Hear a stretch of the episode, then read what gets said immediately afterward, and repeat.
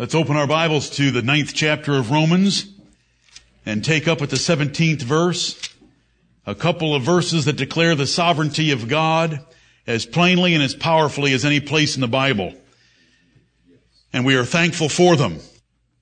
We are thankful to know the God of heaven, the true and the living God, Amen. the God whose name alone is Jehovah. And we're thankful to know passages of scripture like this that declare his works to us. Romans chapter 9, I'll read verses 17 and 18. For the scripture saith unto Pharaoh, even for this same purpose have I raised thee up, that I might show my power in thee, and that my name might be declared throughout all the earth. Amen. Therefore hath he mercy on whom he will have mercy, and whom he will he hardeneth. Amen. Amen and amen. Paul is defending the doctrine of election. He introduced it in the first half of the sixth verse. The second half of the sixth verse. For they are not all Israel, which are of Israel. And then he proceeded to illustrate it. Having prayed in the first five verses for a catastrophe that was occurring in Israel from any natural observance of them, that God was making a difference, showing mercy upon some and blinding and hardening others. He declared they are not all Israel, which are of Israel, in the second half of verse 6, introducing election.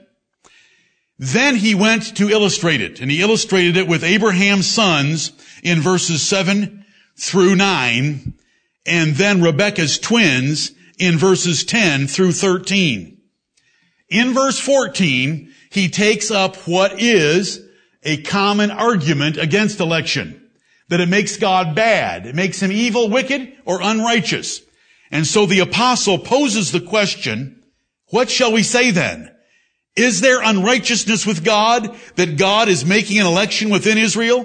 That God chose only one of Abraham's eight sons? That God chose only one of Rebekah's twins? Is there unrighteousness with God? God forbid. No, there is not unrighteousness with God. There is no unrighteousness in Him. His ways are perfect and just. The proof of the point he lays upon the scriptures because the scriptures are the word of righteousness. Right. The scriptures are the word of truth. And so he proves, first of all, the positive side of election in verses 15 and 16, and then the negative side of election in verses 17 and 18. He quotes scripture in both places. Verse 15 is quoted from Exodus 33, and verse 17 is quoted from Exodus 9 that I read to you earlier. So in the first two verses, when you look at 15 and 16, he is defending the righteousness of God making a choice as to whom his children will be and rejecting the rest. He proves it by quoting the scripture where God said to Moses, I will have mercy on whom I will have mercy. Right. Yes, election is true. It's part of my nature. I have chosen to show myself that way. I will have compassion on whom I will have compassion. Anyone receiving my mercy or my compassion receives either because of my will in the matter I will show mercy to whom I will show mercy. It is, I don't respect persons at all. Right. I just choose because it seems good in my sight, as Matthew chapter 11 would tell us. And so the conclusion can be drawn from verse 15. So then it is not of him that willeth, nor of him that runneth, but of God that showeth mercy.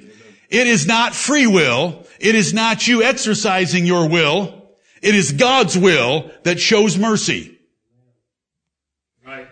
It is not your works. It is not your efforts. It's not your parents' efforts. It's not God parent efforts. Right. It's not priestly efforts. It's not works of the law. It's not Arminian works. It's not baptism of the Church of Christ. It's not seven sacraments of Rome. It's not effort, meaning here, it's not running, but of God that showeth mercy. It is purely His will. And here we stand, and we are in a very small minority today of any churches and of Baptist churches believing this doctrine, preaching this doctrine, and seeing the conclusion and application of this doctrine to how we function as a church. We're very rare. And it's by God's mercy. We love this, these verses here. Amen. We love the way that it lifts God up and humbles us. It puts Him on His throne and puts us in the dust. The first half of election is God's choice to show favor. God's choice to bless. God's choice to save. God's choice to show mercy and compassion. The other side of election is called reprobation. Reprobates are found in the Bible. That word is found in the Bible. You can find it in 2 Corinthians chapter 13 and about verse 5. Reprobation is certainly a very unpopular doctrine. It is the negative side of election. The positive side of election being God choosing to save some, God choosing to show kindness and favor, mercy and grace in providing Jesus Christ for them. Reprobation means to reject instead of to elect, instead of to choose, it means to pass over them. It's reprobation. And it is God's choice not to show mercy, not to show compassion, not to show favor blessing, not to save, but to leave to the just and holy consequences of their sins. You cannot have election without reprobation, right. though the latter is ignored by many, if not most or all, right. practically speaking. For instance, we like to give away a book that we believe summarizes the sovereignty of God quite well, and that's The Sovereignty of God by Arthur Pink. Now there are a couple publishers of that book, the Banner of Truth being one and Baker Bookhouse being the other. We purchase the, those from Baker Bookhouse and resell them or give them away in most cases because they include his chapter on reprobation. Right. Banner of Truth, wanting to be a little more palatable to their buying audience, takes that chapter right out of the book. Amen. That's right. For election to uh, be true, reprobation is also true. For God to elect some meant that he rejected others. And on what basis did he reject? We learn that today. On the basis of his will. Therefore hath he mercy on whom he will, and whom he will, he hardeneth.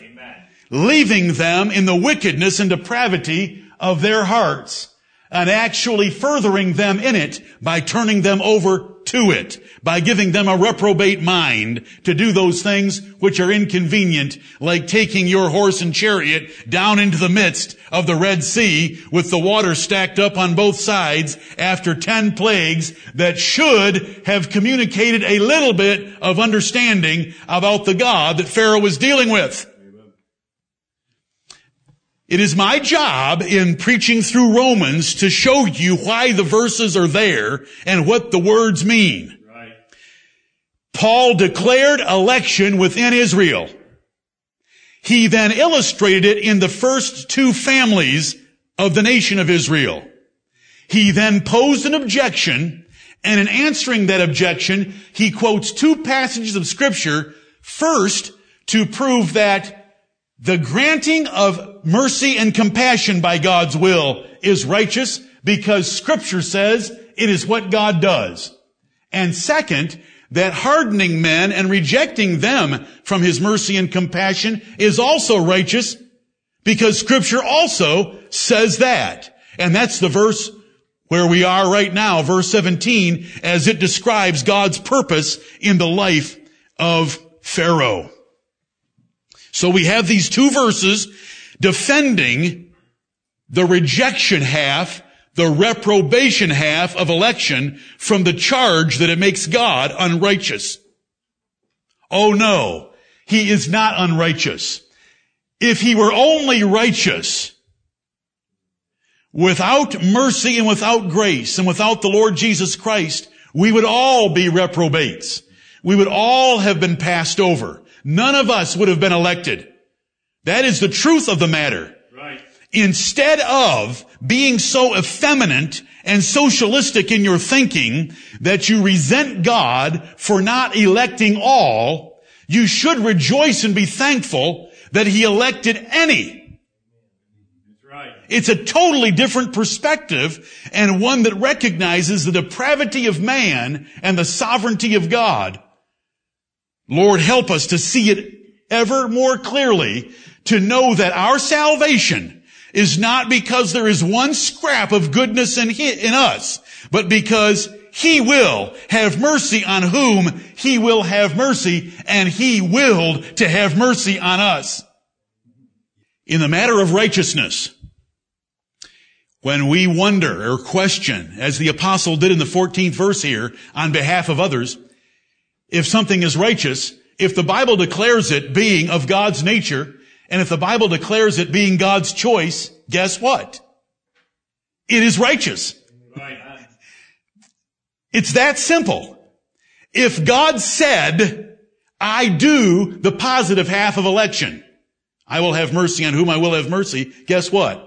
That makes it righteous. Because God is perfectly righteous.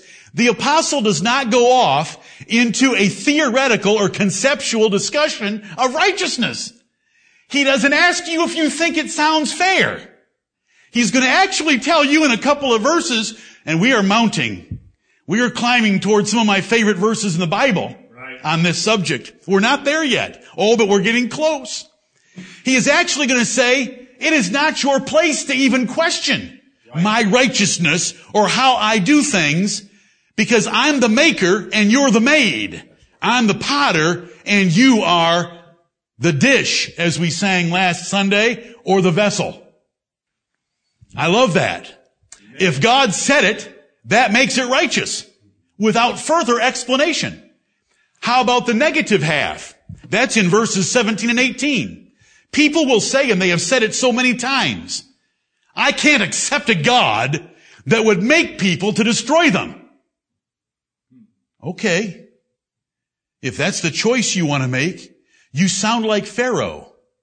You're barking against your creator. You're barking against your potter. And here is the proof that he does just that. And here is the proof that it is righteous. Right. Because God said he was going to do it and God did do it and that makes it righteous. Scripture cannot literally speak. These words here in the beginning of verse 17, for the scripture saith unto Pharaoh. Pharaoh didn't read these words. These words were not read to him. Scripture doesn't really speak. The, the quotation from Exodus 33 that is in verse 15, it says, He saith to Moses. So in one quotation, the Holy Spirit puts down God, He spake to Moses, and the other, Scripture, saith to Pharaoh.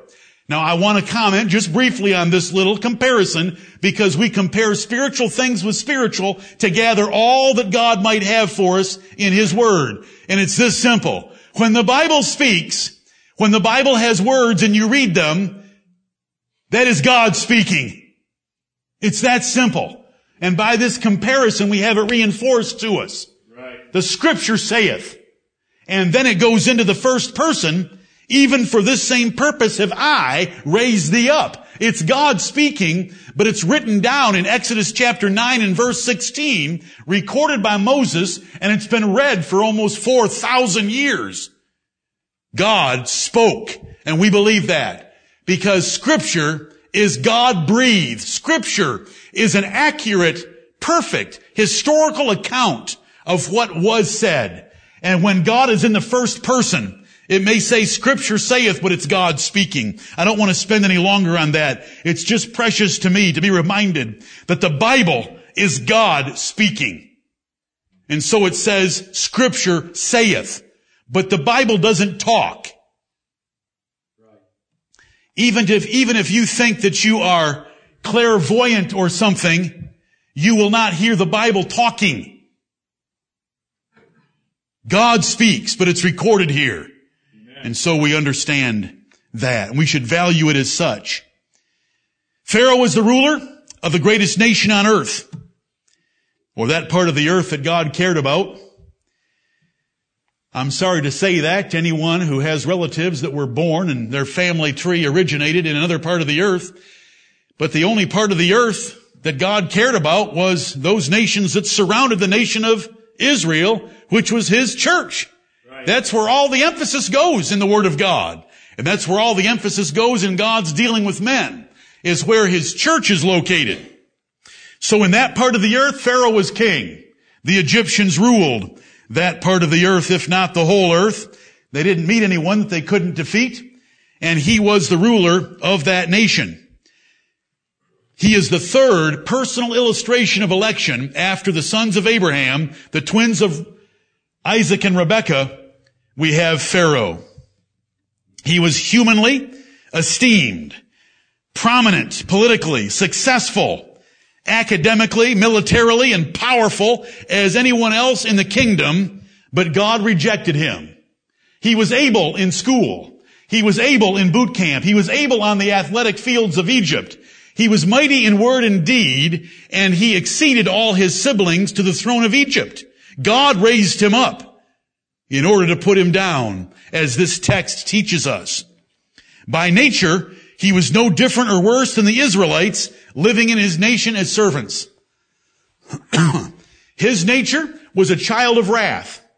His nature was a child of the devil. He followed the course of this world, and the things of Egypt were the only things that mattered to him. God, that is Jehovah, was not in all his thoughts. For the scripture saith unto Pharaoh, and here we have Exodus 9:16 recorded for us by the apostle Paul through the Spirit, which we read earlier. Let me read it to you again. The quote, the quotation part of verse 17. Even for this same purpose have I raised thee up, that I might show my power in thee and that my name might be declared throughout all the earth. Amen. A fundamental axiom of our faith is Proverbs 16:4, and it's a verse that ought to be taught to all children. Right. The Lord hath made all things for himself. Yea, even the wicked for the day of evil. Amen. And the day of evil is primarily in that context, the day of judgment, when God comes in judgment upon the wicked and destroys them. And the word even there is a word of emphasis pointing out that the writer of Proverbs 16:4, our King Solomon, was going to draw the extreme example of the axiom. The axiom is the Lord, that is Jehovah, hath made all things for himself. You exist for God. You do not exist for yourself. You exist for God.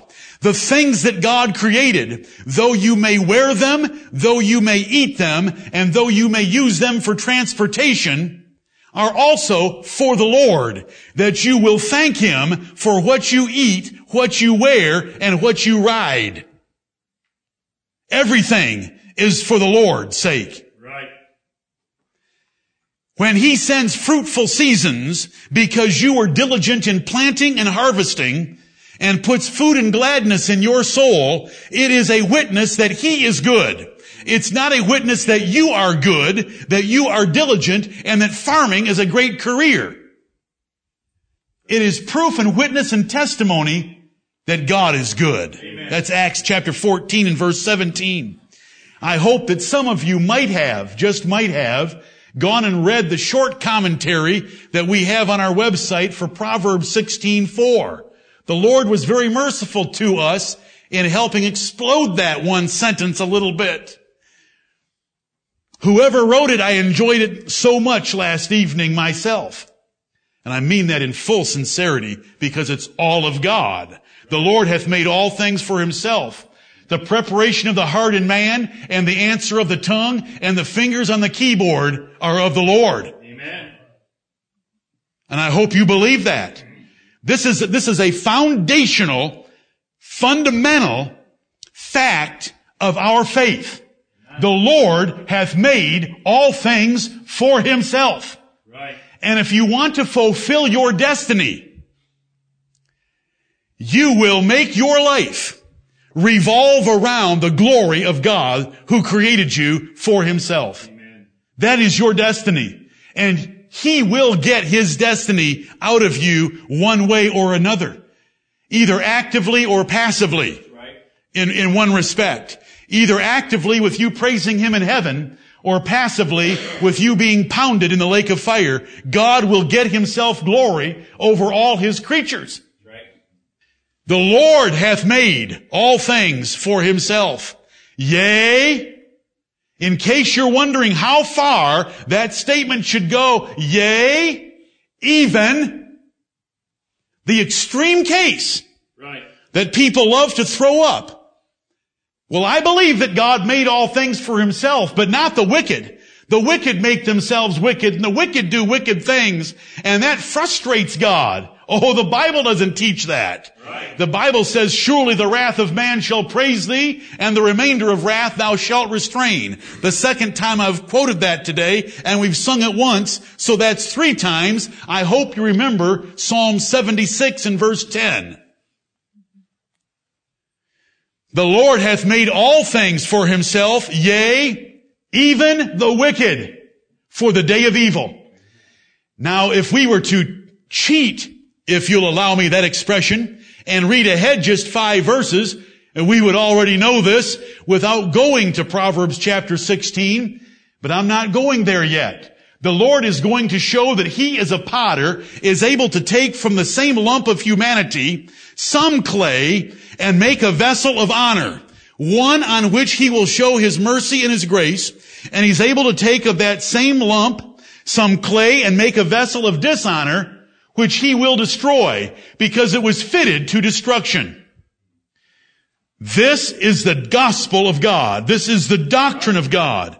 There is a reason why the apostle had to answer the question, is there unrighteousness with God? Because that's what the natural man wants to say about such a creator. Right. But Paul's answer is short, God forbid. Paul's answer is short. He quotes scripture to prove the positive side of election. Then he quotes another passage to prove the negative side of election. And then he goes on and illustrates it, which all men should be able to understand with a potter at a spinning wheel with a lump of clay. And then he summarizes it by declaring, that's how we're saved. And God has done that with some Jews and some Gentiles. In the 24th verse, it says that. He's not dealing with national privilege. He's dealing with spiritual privilege in the kingdom of God and eternal heaven as our destination. Back to Pharaoh.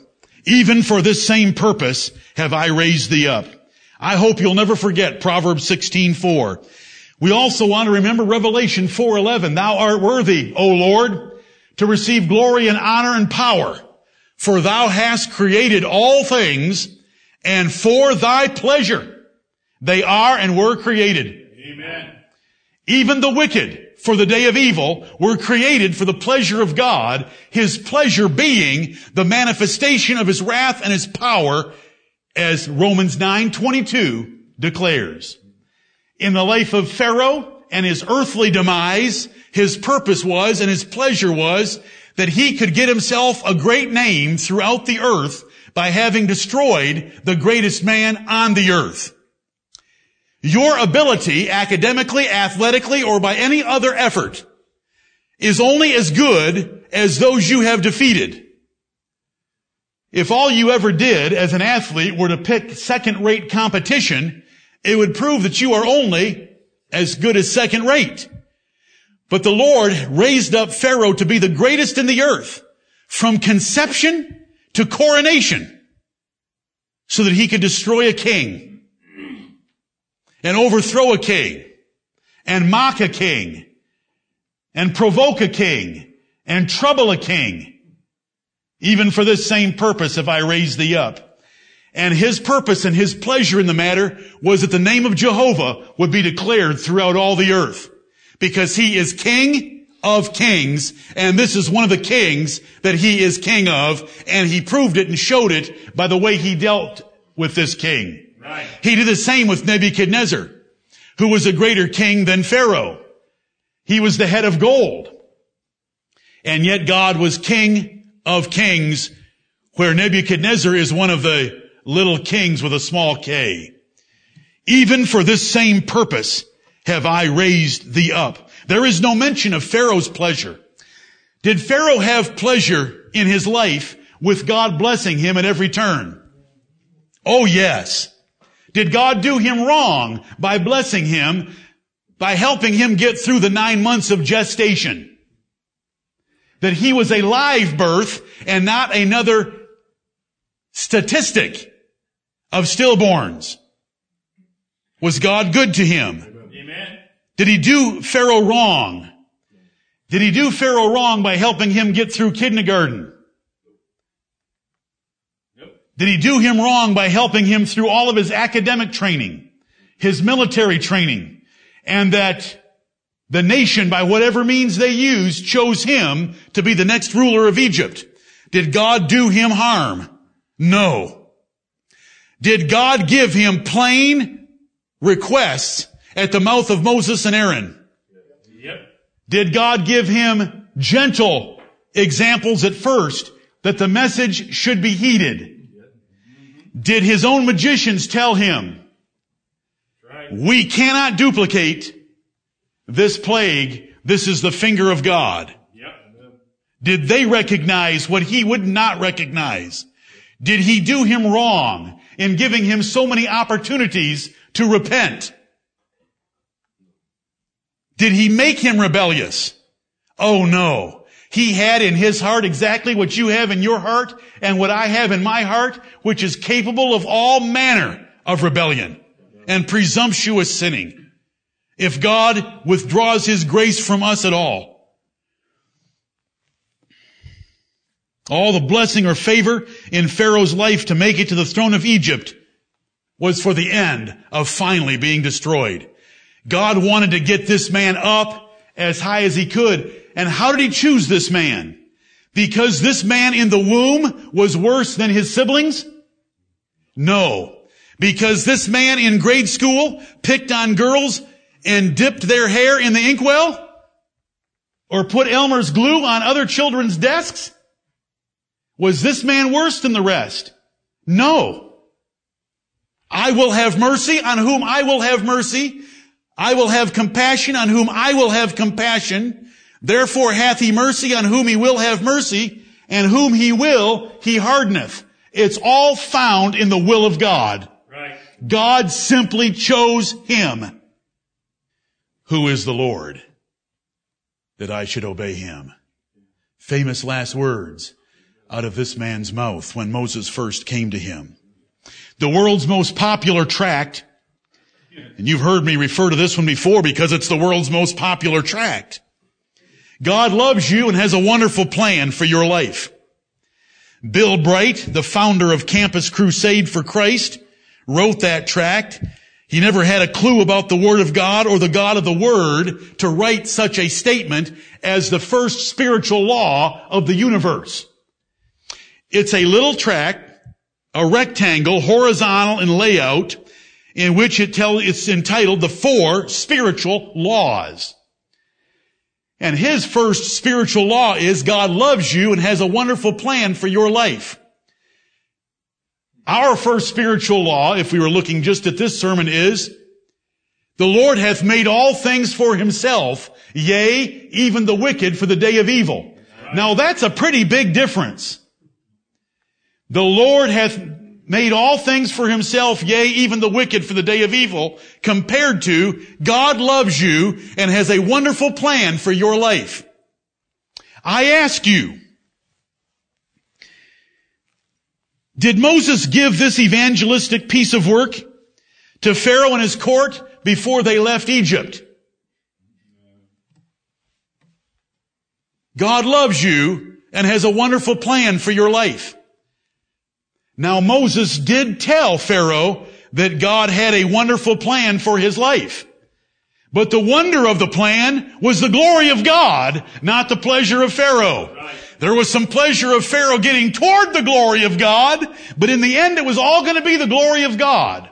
And if you think I'm sarcastic and if you think I'm hard, wait until you meet the God of heaven for one second. Right. I am merciful on Bill Bright. I handed that tract out as a teenager. It's been published all over the earth. You know, we often ask, was there a smiley face on the side of Noah's Ark in Genesis 6 through 9? That because of Bill Bright's deep work, it said, smile. God loves you. As they drowned and suffocated in the waters that God sent from beneath and from above with gopher wood under their fingernails. As their babies bumped up against the ark, waterlogged in their diapers from the outside. Did Rebecca color a crib mobile with this soundbite to save Esau from an inferiority complex? Did little Esau lie there in his crib and have a mobile spinning above him? God loves you, Esau, and has a wonderful plan for your life. This is the Word of God. This is where we stand right here. I will take an axiom that God gives me. The Lord hath made all things for himself, yea, and then he illustrates it, even the wicked for the day of evil, over what a man named Bill Bright gives me that has had the effect in Campus Crusade for Christ of creating a bunch of watered down, doctrinally inept, effeminate, carnal, compromising, worldly Christians. Thank you, Lord, for your precious word. We love it. Nebuchadnezzar, an even greater monarch than Pharaoh, learned the same lesson that God had raised him up to show his power in him. Read Daniel chapter 4 sometime as Nebuchadnezzar gives his personal testimony of God's dealings with him. Right. The purpose of God in this text, as with all purposes, was certainly fulfilled. The Lord knows the end from the beginning and declares His purpose and His counsel, and it shall be fulfilled. And it was. Even for this same purpose have I raised thee up. And that purpose was for God's glory by showing His power and what He could do to the most powerful man on earth, and that His name would be declared throughout all the earth. And it's being declared in the earth right now from my mouth to your ears. And it has been declared in such a way for nearly 4,000 years. Even for this same purpose have I raised thee up. And here is the purpose that God raised Pharaoh up from conception in his mother's womb to the throne of Egypt. That I might show my power in thee. I need to get you high so that I can knock you low and show how great I am. I need to put you on the throne where you in your proud arrogance would say to Moses, my shepherd preacher from the backside of the desert, who is the Lord that I should obey him? So I raised you up to put you down that I might show my power in you. He is King of Kings for a reason. You know, verse 22 is going to tell us as Paul builds his case toward the election of salvation and where he puts Jews and Gentiles together into one body, he says in verse 22, what if God, willing to show his wrath and to make his power known? It's the same purpose. God in the, in the reprobation of some shows his wrath and his power. And in the election of others shows his grace and his mercy. And that is why the distinction exists. He could have just damned the entire race and been perfectly just. He damned the entire race of fallen angels and saved none of them. The elect angels, as far as we understand from the revelation of scripture, were preserved and kept in their holy state. So they are called holy angels and elect angels because God chose to keep them and not let them fall and follow their colleague into rebellion against him. In Exodus chapter 14 verses 24 and 25, which I hope you've read in preparation, it says that God looked upon the host of the Egyptians from his cloud and he troubled them. He did not let them go down with simple drowning, Simple drowning only takes a couple minutes. He wasn't going to let Pharaoh go down quite so easily. He wanted Pharaoh to meet him before the suffocation had shut off his brain from working. His brain was still working when the wheels came off his chariot and he drove his chariot furiously because chariots don't roll very well without wheels. Simply an axle does not work very well in the muck or whatever Pharaoh was on in the midst of the Red Sea. And he got himself glory upon a man whom he had chosen, who was no different than the rest of us. Right. We are as, wor- we are as worthy of that kind of judgment in our life as Pharaoh was. That's right. But God has made a difference out of sheer mercy and grace through Christ Jesus to save us. And we bless and praise His holy name for it. He looked upon them and took the wheels off their chariots. So they had time to think about it before the water came in upon them. I'm going to overthrow you and destroy you, Moses told him. And he asked one final time there, as yet, you will not let my people go? Is that still your position that you won't let my people go? Even for this same purpose have I raised thee up, that I might show my power in thee. And he did it by humbling him and crushing him and drowning his army in the midst of the Red Sea, and that my name might be declared throughout all the earth. Turn in your Bibles with me, please, back to Exodus chapter 10 about God's name being declared throughout all the earth. Exodus chapter 10.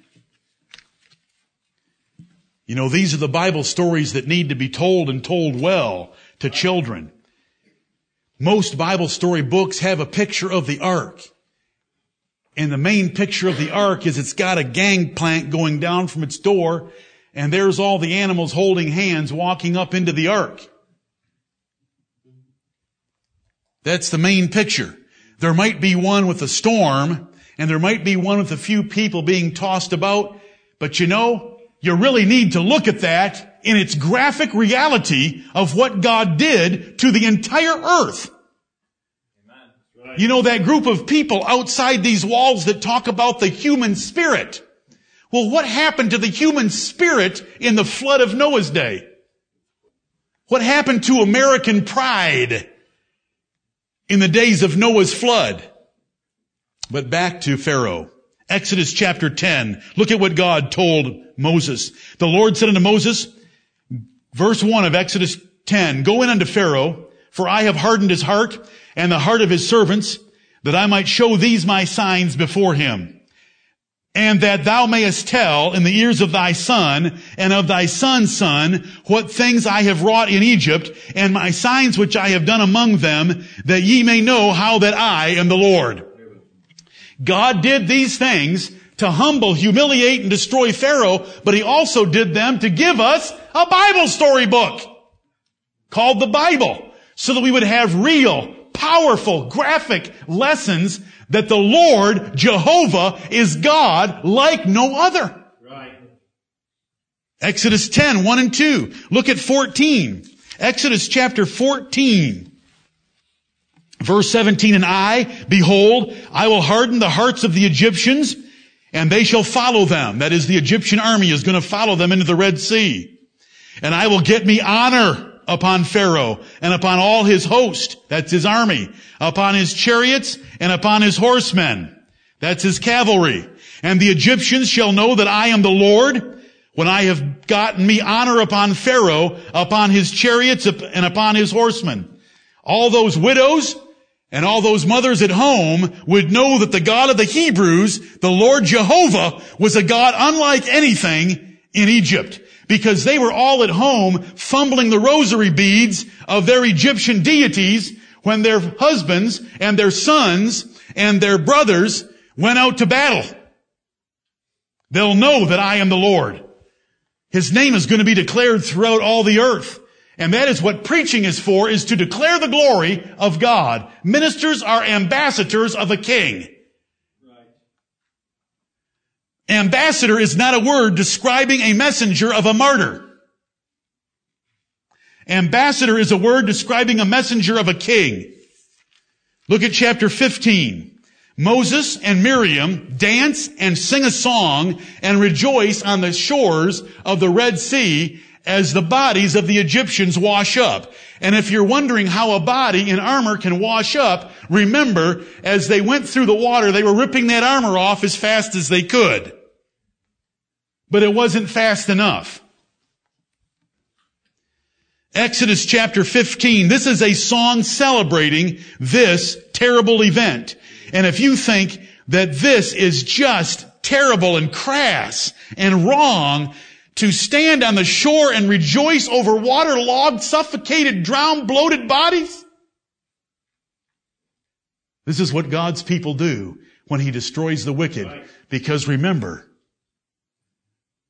for a hundred to a hundred and fifty years, they had persecuted those Israelites.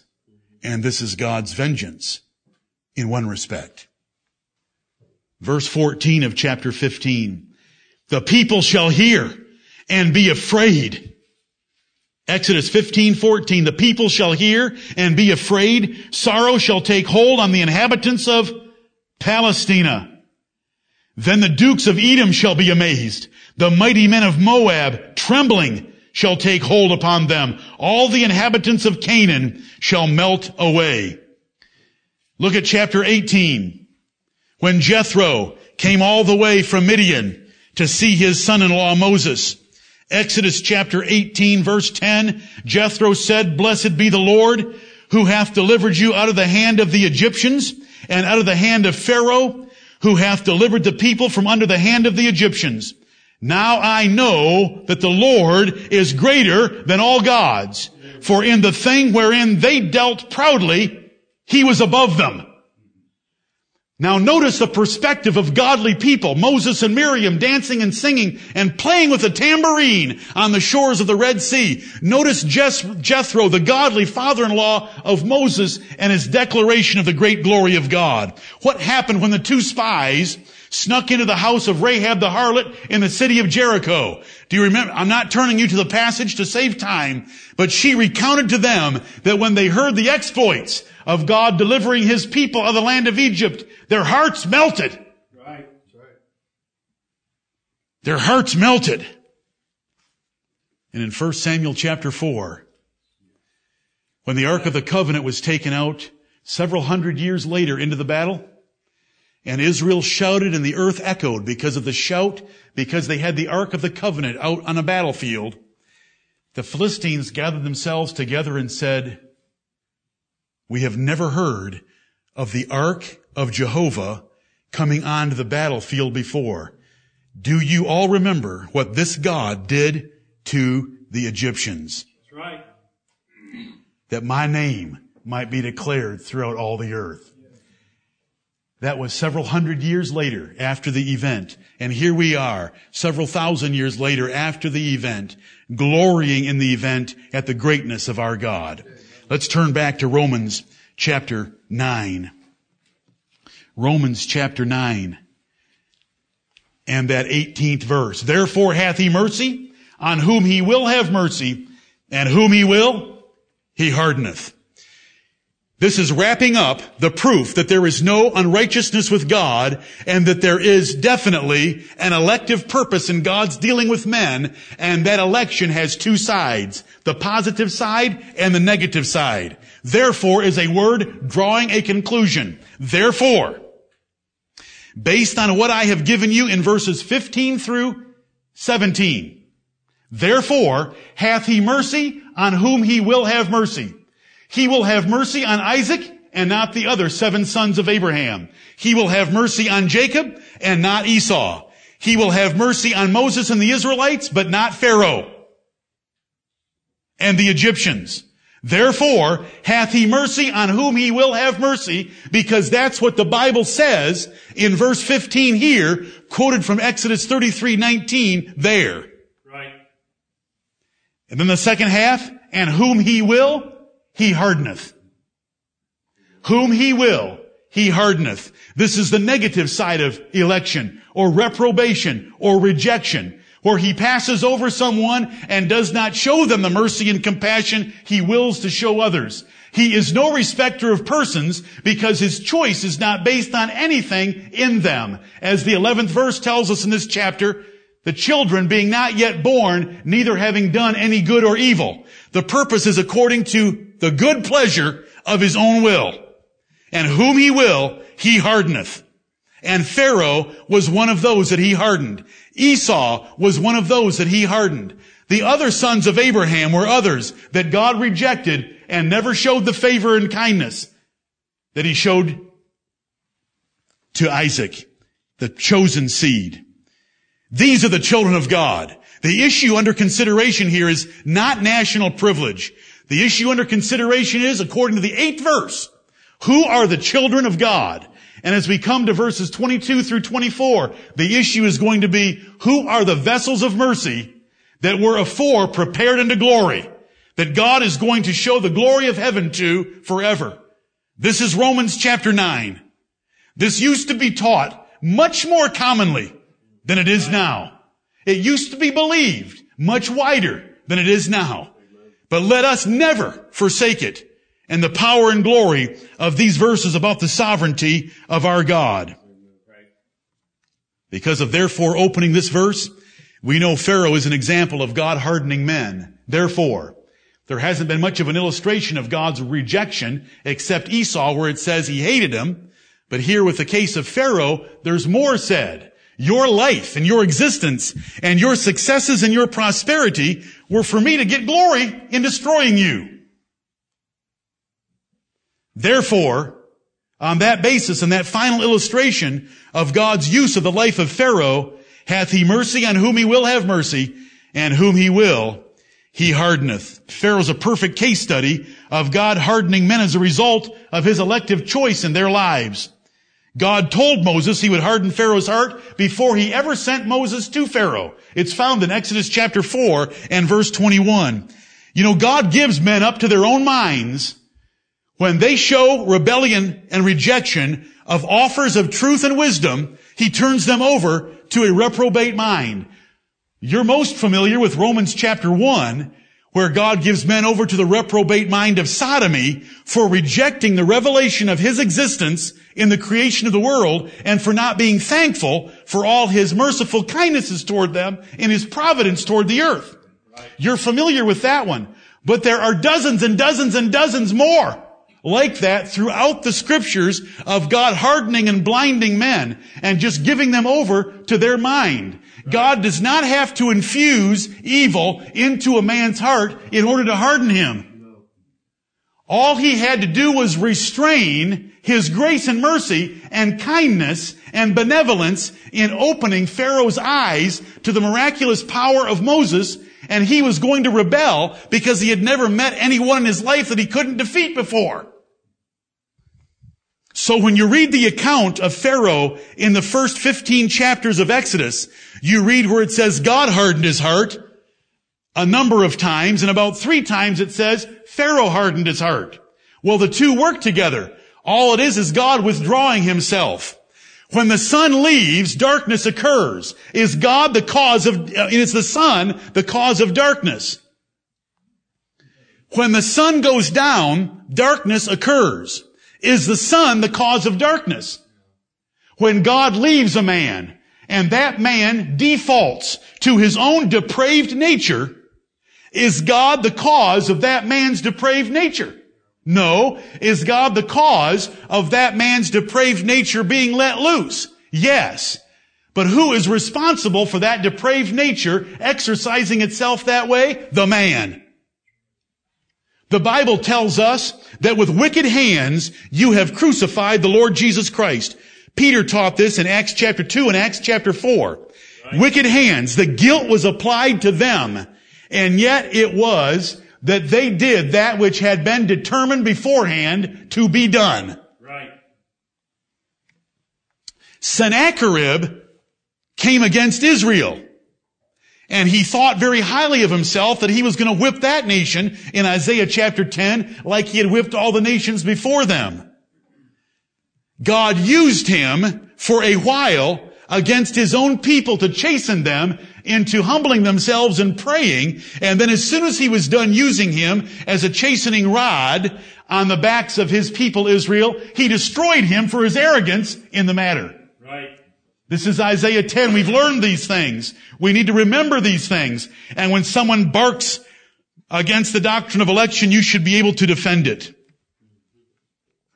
God does not, nor does he need to infuse evil into men. God cannot be tempted with evil, neither tempteth he any man.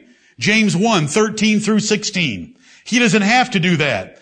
All he has to do is withdraw his merciful grace that restrains, and you, or they, or I, or anyone would rush into any sin.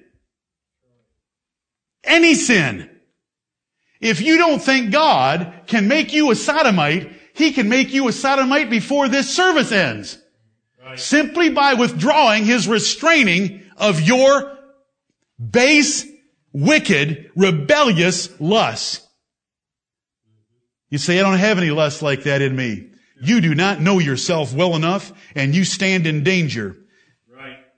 Therefore let him that thinketh he standeth take heed lest he fall.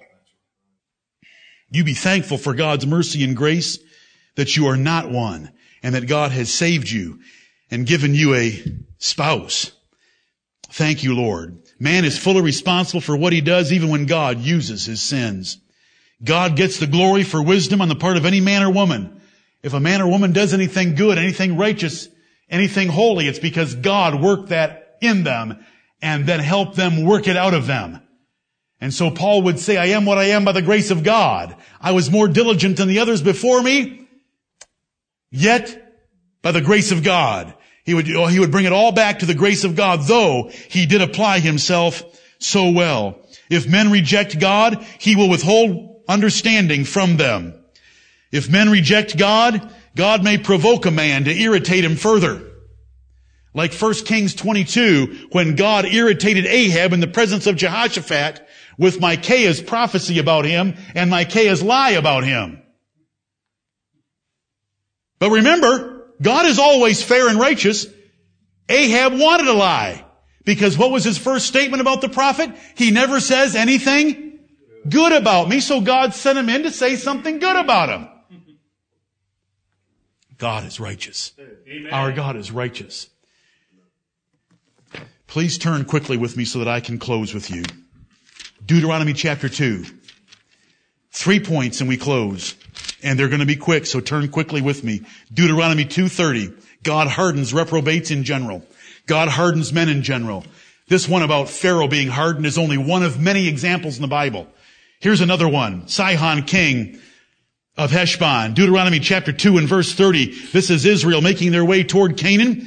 But Sihon king of Heshbon would not let us pass by him. For the Lord thy God hardened his spirit and made his heart obstinate that he might deliver him into thy hand as appeareth this day. What makes the difference between this Sihon, king of Heshbon, and Pharaoh of Egypt and Abimelech of Philistia in the days of Abraham? God's choice. See, God restrained Pharaoh and God restrained Abimelech, king of Philistia, from touching Sarah or Abraham. But here he just withdrew his restraint, and when he withdraws his restraint, his heart gets obstinate, and he's hardened, and he came against Israel in battle, though he already knew what happened to the Egyptian army. Right. Because God wanted to eliminate him and get him out of the way. Look at Joshua chapter 11, which is after the nation of Israel got in to the land of Canaan. Joshua 11:20. I just want to give you a couple examples of dozens and dozens of God hardening men. Joshua 11 and verse 20. For it, verse, let's get verse 19. There was not a city that made peace with the children of Israel. What would you have done if you'd have been the king of a city state? Would you have sued for peace? Would you have offered anything for peace?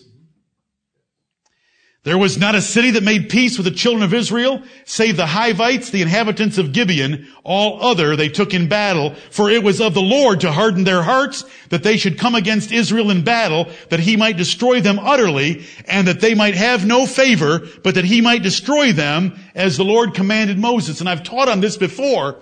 He made those nations come in battle against Israel so that he could kill every single one of them because if they had all stayed at home sitting in their lazy boys watching TV, it would have been hard to kill them all.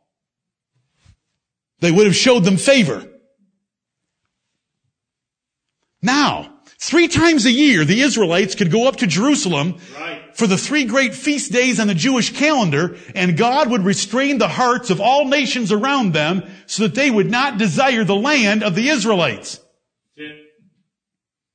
So he's able to do that. But when he lifts that off, see, when the, this is the fourth time, sang it once, I said it twice, this is the fourth time. Surely the wrath of man shall praise thee, and the remainder of wrath thou shalt restrain. When man does not explode with the hellish fury of the devil in rebellion against God and his people, it's because God is restraining him. All God has to do to harden is just lift that restraint off and let them go. If he puts a skateboard in the man's way as he comes out the door of his house and he steps on the skateboard, falls down, knocks out two teeth and breaks his nose, that's a little circumstantial help to bring the hellish fury out of a wicked man. But notice that God can restrain them from desiring the property of the Israelites, or by lifting that restraint, it is the wrath of man that praised God by wanting to come against Israel in battle, though Egypt and Sihon and others had been destroyed before. God hardens men in general. God hardens Jews that he has rejected as well. The two sons of Eli would not listen to Eli for what reason? because God had purposed he was going to destroy them because of their wickedness in his public worship. This is 1 Samuel 2:25. They would not heed Eli's rebuke of their conduct because God would destroy them. Why didn't Rehoboam listen to the advice of the older counselors? Because God would destroy him. Why did Ahab go to battle? Because God had rejected him. And through Micaiah's lie and through Micaiah's prophecy, Ahab went to battle to prove Micaiah wrong. That is how wicked man's heart can be when God lifts the restraint. Throughout the New Testament, the most commonly quoted quotation from the Old Testament is from Isaiah chapter 6, which I read to you a few weeks ago, where God told Isaiah, go and preach to this people, make fat their ears and close their eyes, and stop up their hearts lest they hear with their ears and see with their eyes and understand and be converted. The gospel accounts record that. Paul records that statement. Jesus quotes that statement. That is the most common quotation from the Old Testament. And it's God hardening Jews. We're going to see more of that. It's God blinding Jews. More of that is yet to come. Okay, here's what we close with. That was God hardens men in general and God hardened the Jews that he had rejected. God may harden his disobedient children. And we should all tremble in our rejoicing about the sovereign God that we worship. But God will not let you. He that being often reproved hardeneth his neck shall suddenly be destroyed and that without remedy. That sounds like Pharaoh. But if God continues to bring His message to bear in your life by the Holy Spirit, by the preaching of this pulpit, by the singing of our songs, by your reading of the Bible, and you do not heed it, but continue to do your thing, God can blind and harden you. He sent Israel quail, but He sent leanness into their soul. That's, that's a blinding. That's thinking I'm fat and happy because my freezer and pantry are full while your heart is empty and your mind is empty of the joy and satisfaction and peace of walking with God. Horrible, horrible judgment. God had a case against Israel and he turned David over to Satan. 2 Samuel 24, 1 says God hardened David's heart. 1 Chronicles 21, 1 said that Satan stood up and took David. Put the two of them together, God turned David over to Satan so that David would number Israel against the advice of his own nephew Joab and sin against God and cost the lives of 70,000 because God would punish Israel. The man after God's own heart?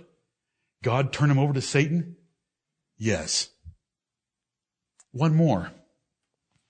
Peter said, Lord, you're not going to be crucified tonight. I'll die for you. Jesus said, Simon, Satan hath desired to sift you as wheat, but I have prayed for thee, that thy faith fail not, and when thou art converted, strengthen thy brethren. The Lord can let Satan have us for a while, yet he prays for Peter. I have prayed for thee, singular. Satan hath desired to have you, plural. It is very personal. It is very precious. But I want you to understand that Peter, because he opened his big mouth, God let Satan have him for a short while that the flesh might be destroyed and the spirit saved. And the spirit was saved because when Jesus turned and looked at him, he went out and wept bitterly. And you can see by the rest of his life that he served the Lord Jesus Christ. In the day of Pentecost, he wasn't afraid of little maids around the fire of the chief priest's home. He blasted those Jews and told them that that Jesus whom they had crucified was Lord. What does that mean to us? Give God the glory from this message. Humble yourself, confess your sins, and agree with joy and zeal to keep all of His commandments. Lest He turn you over in the slightest degree to a lean heart or any other form of judgment that I've just referred to. May God bless the preaching of His word.